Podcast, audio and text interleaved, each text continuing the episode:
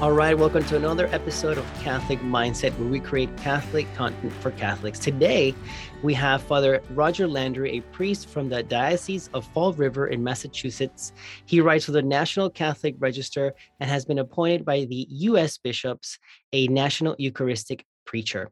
Today, we're talking about the Eucharistic revival, which is an interesting topic that I, when I came across your article, uh, Father, I was intrigued intrigued about the, the piece that you wrote.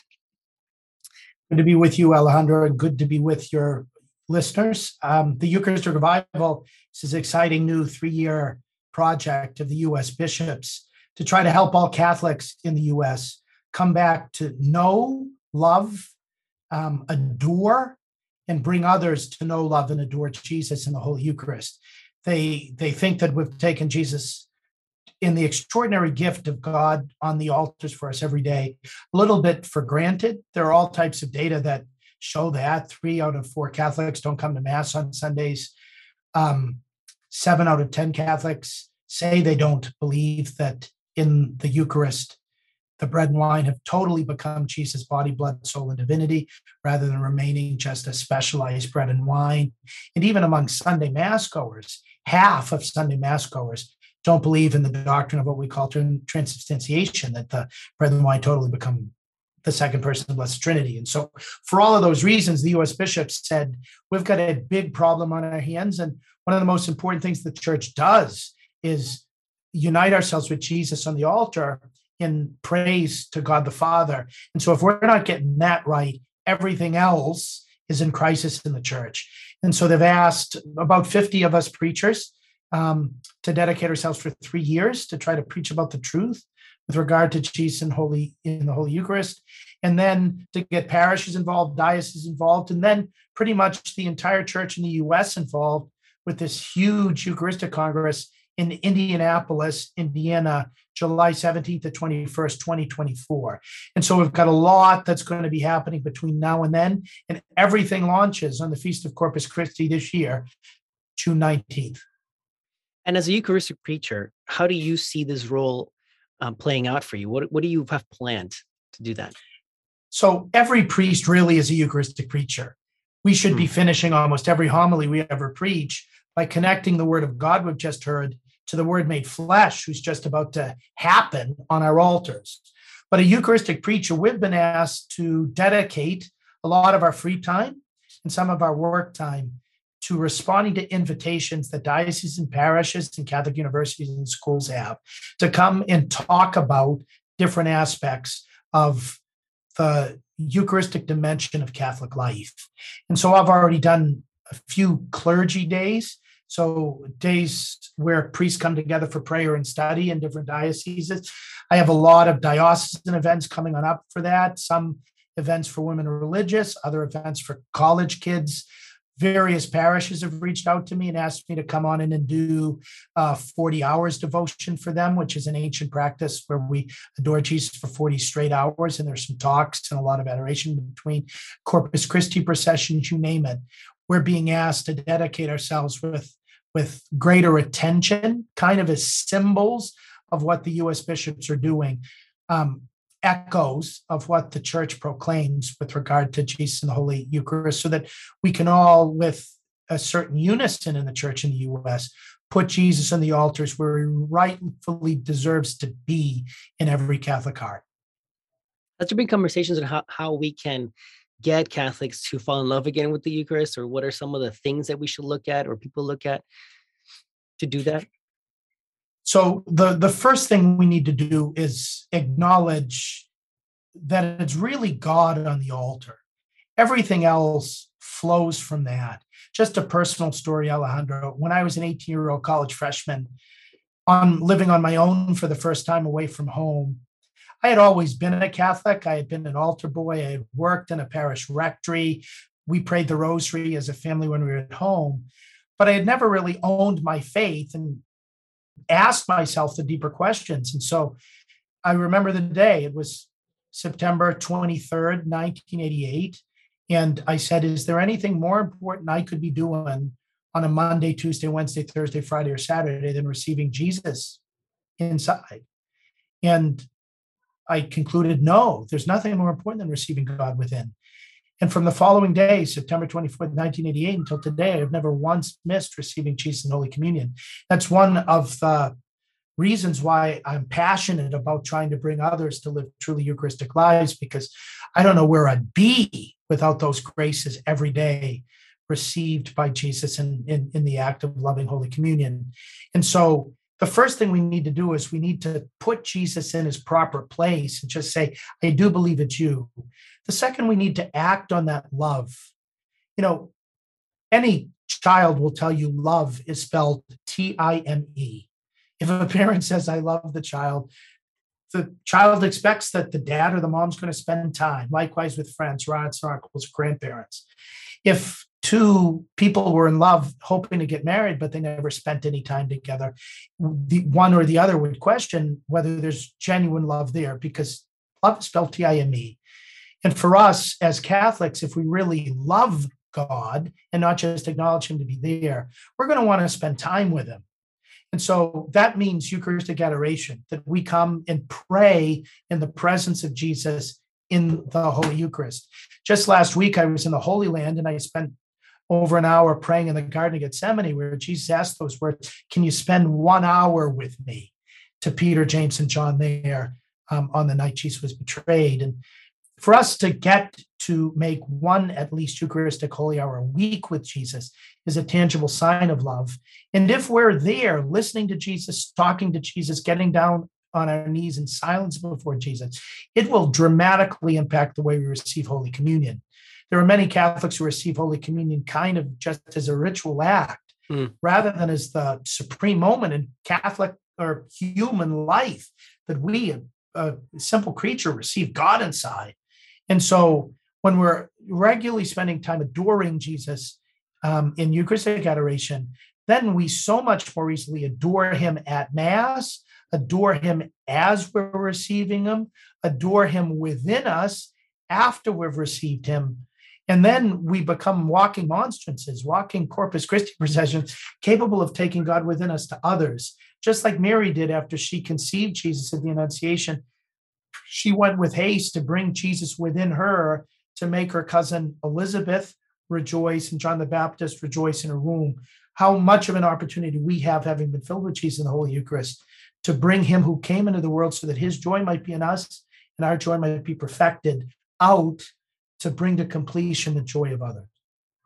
I love what you said, the supreme moment of receiving the Lord, right? The difference is between of how back in the day people would die for the Eucharist, right? We have we have individuals uh, who are saints in our faith who have died protecting the Eucharist with their lives, and now some of us are taking it, you know, almost for granted. Would you mind? It's true. Yeah, the the reference in there was to a great scene in the early church, the year 304, in modern day Tunisia, a town called Abitina. The crazy Roman emperor at the time, whose name was Diocletian, passed a law saying that if any Christians were caught, they should be summarily executed. And so the local governor there in Abitina went to the Christians and said, Listen, I respect you guys. You've always been good citizens. Um, if you guys come to worship, as you always do at dawn on Sunday, I'll have no um, other alternative than to arrest you and send you to Carthage to be killed. So they thanked him for his concern for them. And on Sunday morning at dawn, all 49 Christians in Abitina, Tunisia were there celebrating Mass. The guy couldn't believe it.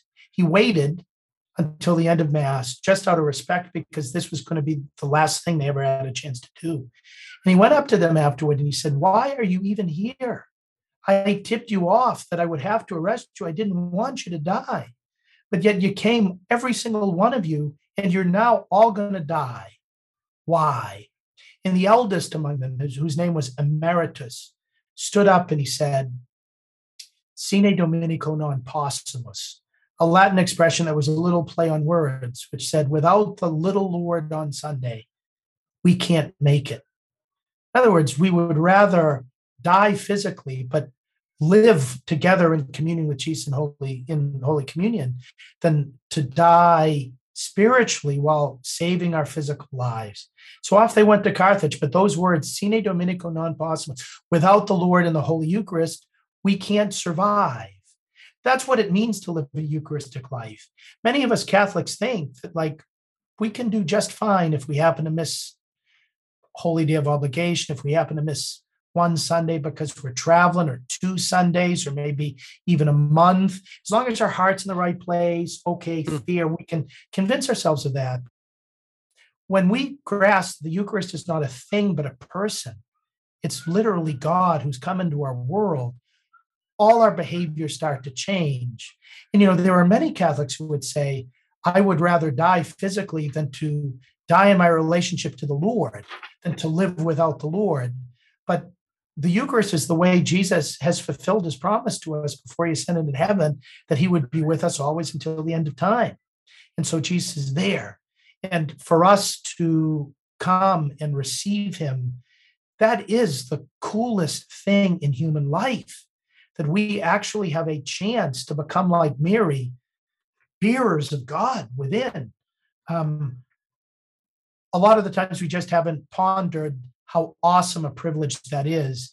And therefore, we can sometimes take the Lord in Holy Communion for granted. So, this Eucharistic revival is like spiritual defibrillator pads trying to sort of jolt our soul back to the way we should really relate to the gift of gifts. Love it. I love it. Uh, there has been attempts in the past to do something similar. Well, in the US, there's never been a Eucharist or a revival in this okay. way. Back in 2004, 2005, um, the Church Universal, led by John Paul II and finished by Pope Benedict, did the year of the Eucharist. So John Paul II had this Polish uh, habit of dedicating special years to working on special things. And so he had, for example, the year of the Holy Spirit, year of the Father, year of the Incarnation, the year of the Holy Rosary, and a Marian year, etc. He wanted to have a year of the Holy Eucharist. And so he began that in his last year as Pope. Uh, he died during the year of the Eucharist. He planned for a synod of bishops on the Eucharist, and Pope Benedict succeeded him and led that synod and wrote another beautiful document. But there was a worldwide effort to place Jesus in the Holy Eucharist in his proper uh, spot. This three year um, initiative of the US bishops is unprecedented. Uh, it's all geared toward that Eucharistic Congress, which will be the first one in the US in 50 years since 1976 in Philadelphia, where the future Pope John Paul II came, the future St. Teresa of Calcutta came, lots of people from all over the world came. It was an international Eucharistic Congress. But um, but in terms of the preparation for it, and in terms of getting into the nitty gritty in parishes and in schools and in Catholic hospitals and Catholic food pantries and you name it, is everything we're doing flowing from Jesus in the Eucharist and leading us to Jesus in the Eucharist or not? The Second Vatican Council said that Jesus in the Holy Eucharist is the source and the summit of the Christian life. So, therefore, if we're living a truly Christian life, Jesus is going to be our starting point, our goal. And this is a time for us to say, Am I living that way? Not just do I aspire to live that way, but practically, what steps can I take to make Jesus and the Holy Eucharist a bigger part of my life? I want to go back to some of the stats that you mentioned earlier. You mentioned seven out of 10 Catholics don't believe in that the Eucharist is truly God, right? Yeah. And that was those, I've heard that before post pandemic. In your article, you mentioned also that the pandemic also has has not helped that that mentality. The pandemic had two major impacts on the church. The first was on the positive side that people who were shut off from being able to get to mass because of decisions of bishops or decisions of state governments, etc. They could no longer take Jesus in the Holy Eucharist for granted. And they were calling parishes and they were lobbying bishops to open up masses again. And they were going to outdoor masses where the priest would celebrate it, or if the priest would leave a, the door slightly cracked for people to accidentally pop in, etc. They were trying to make up for lost time because now having had the Lord removed from ease of reception, they started to prioritize him better. On the hmm. flip side, however, there were many who um, grew lukewarm in their love for the Eucharist because of the lockdowns. They started to watch Mass on live stream, you know, television, and they began to say, pretty comfortable here. I like the music that I'm hearing from St. Patrick's in New York or the Basilica of the Sacred Heart at Notre Dame in Indiana or whichever mass that they were watching. Some would say, Hey, I like to listen to Father Mike Schmitz preach every week rather than the priest or the deacon in my own parish in his live stream masses. Um, and so they continued to stay home after it was possible to come to church. And like can we unite ourselves to what's happening on the altar from home? Of course we can. Can we make fervent spiritual communions? Of course we can. But there's one thing we can't do at home we can't receive God inside. And like, honestly, until I used to say when I was a parish priest in Massachusetts, um, until I say Mass is going to be at 1:14 a.m and everybody recognizes that it's worth getting up to come to receive God at 1:14 a.m. We don't really appreciate who the Lord Jesus is yet. And like I could say in terms that are clear to everybody, even if you have to listen to a priest who's the worst homilist ever, even if you have to listen to shrieking people in a choir that are blowing your ear uh, eardrums as well as your listening devices and everything else, it's worth it to be able to receive Jesus in Holy Communion. Um, and so, like, that's been a problem coming out of the pandemic. That there have been many who, out of fear of being in larger crowds again, or just out of a sense of comfort, have remained at home and they've gradually been drifting away from a truly Eucharistic life. And so the US bishops in this revival are trying to articulate anew the reasons to get there to Mass how the blessings of God, who wishes to bless us with every spiritual blessing in the heavens, are all concentrated in that little host we have the extraordinary privilege, privilege to be able to receive. So that's what the Eucharistic Revival is trying to do to bring all the members of our family home to our house for the Feast of Feasts. When you are with the Eucharist, you know whether you go to the to the uh, to adoration or you have a moment with with the Eucharist, how do you experience that moment? So the first thing I always do when I uh, enter into a church, when I'm genuflecting or when I'm um, when I'm beginning to start a holy hour, I just first remind myself that Jesus is really here, and I estimate how far he is away from me, just to make it very concrete. So, my Lord, my God, I firmly believe that you are here, six feet away from me. I adore you with profound reverence. I ask your help in all the areas of my life where I need you. And then I call on the help of Our Lady to teach me how to love him in a proper way. St. Joseph used to hold Jesus in his arms and raise him and um, clean him and all the rest of it. But just I call upon the Holy Family to help me to approach the awesome reality of Jesus before me the same way they had to with great wonder in Bethlehem and in Egypt and in Nazareth, that even someone who looked just like every other child was somehow the creator of every child ever.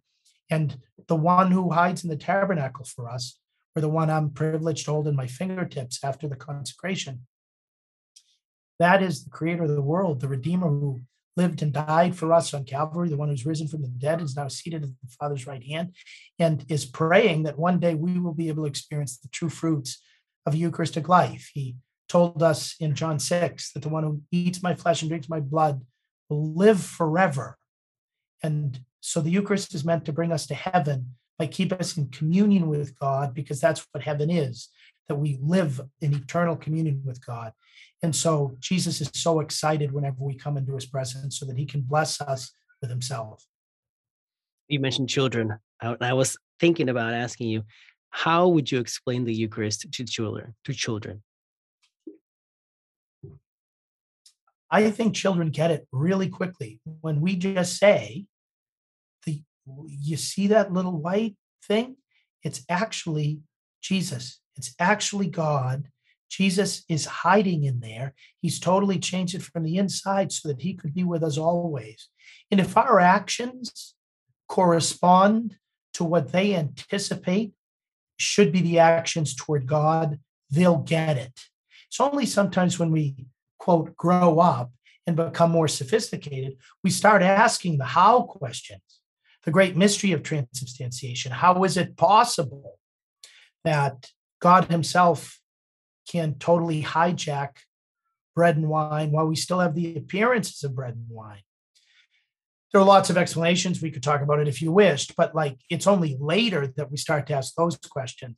When we're young and those around us treat Jesus in the Holy Eucharist the way he deserves to be treated, young children pick it up immediately. We're in First Communion times. You know, May is the month of First Communions in hmm. those places. And when I was preparing young children for First Holy Communion, it was always easy for everyone who came from a practicing family. You know, there were lots of ways you do it. I'd take them up to the tabernacle and say, "Where I'm about to show you God's house. Are you ready?" And yeah, we're ready. And you know, I'd open up. The, you sure you're ready? Yeah, sure, I'm ready. And here's what you're going to see, but we're just going to be really quiet, and then we're going to talk to them, and I'd lead them in a little bit of prayer, and the spontaneous prayers that would come from these eight-year-olds was incredible. The one situation in which it was much harder was when you had somebody there whose first Holy Communion was probably going to be their last Holy Communion for some time. Because if everything in the direction is flowing that this is God and God's really there, they want to come to be in God's presence. But if their family, by its actions, are saying soccer or cartoons or political programs or anything else that they're doing on Sunday is at a practical level more important than coming to receive God. There's a great contradiction that they experience. And so kids have a great capacity to receive the gift of faith and respond with faith. The faith seeking understanding questions will come later, but as long as there are no behavioral contradictions by those they look up to to set the example in life, they'll they'll they'll grasp the Eucharist quite readily. So the Eucharistic revival begins on June 19th. What can we be doing now? I think the first thing is to prepare a little bit better for Mass so that we're getting more out of Mass. The way we prepare opens us up to receive greater graces. Second would be to give greater thanksgiving after having received Jesus in Holy Communion. To just stay there in church for a little bit and say, as I prepare second graders, minimally to say, thank you, thank you, thank you, thank you, thank you, thank you, thank you, thank you, thank you. Plenty of other ways to do it, but to just make sure it doesn't become routine. I'd obviously say if if people are regularly going to confession so that they could receive Jesus with great purity inside, that would be a great way to live the Eucharistic revival. Mm it's starting June 19th because June 19th is the feast of the body and blood of the Lord Jesus, what we call Corpus Christi. And so some parishes are going to be having holy hours that day. Some parishes are going to be having Corpus Christi processions that day. I'd encourage if your parish is doing something, participate in it. Sometimes people ask, like, how can how can we thank priests for their sacrifices? What can I get them for their anniversary? What can I get them for their birthday, etc.? You know, the best thing you can ever do for a priest is just show up when he's doing something because like he, he's there to feed you. And when you show on up hungry for what God wants to nourish you with through him, it just makes him so much happier as a priest.